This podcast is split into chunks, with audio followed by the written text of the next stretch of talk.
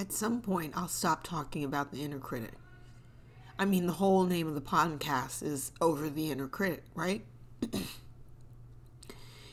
but for me to get on here and talk and speak and express myself is a distraction.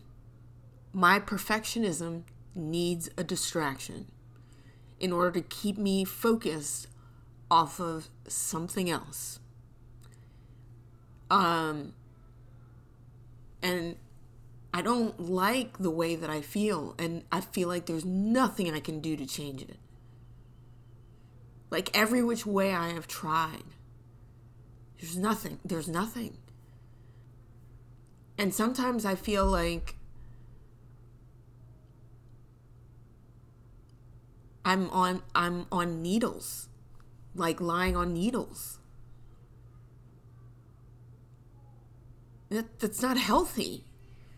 Nobody should have to live their life in a place, a mental space where they feel suffocated by their own thoughts and feelings. And it comes from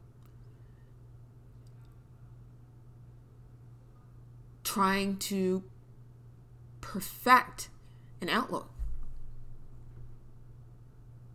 I spent the whole entire day sitting here trying to perfect this blog website or podcast website that I don't need. Like, I don't need it to prove myself.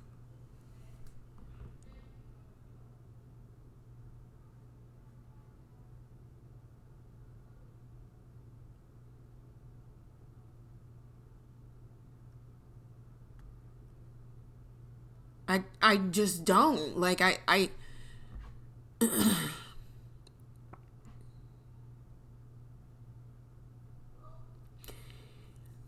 I I don't I don't know what to say.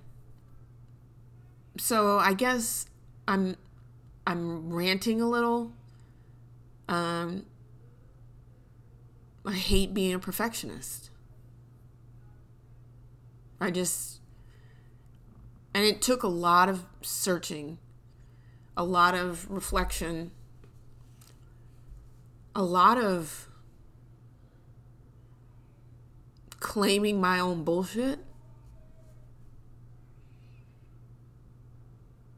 There's nothing like it.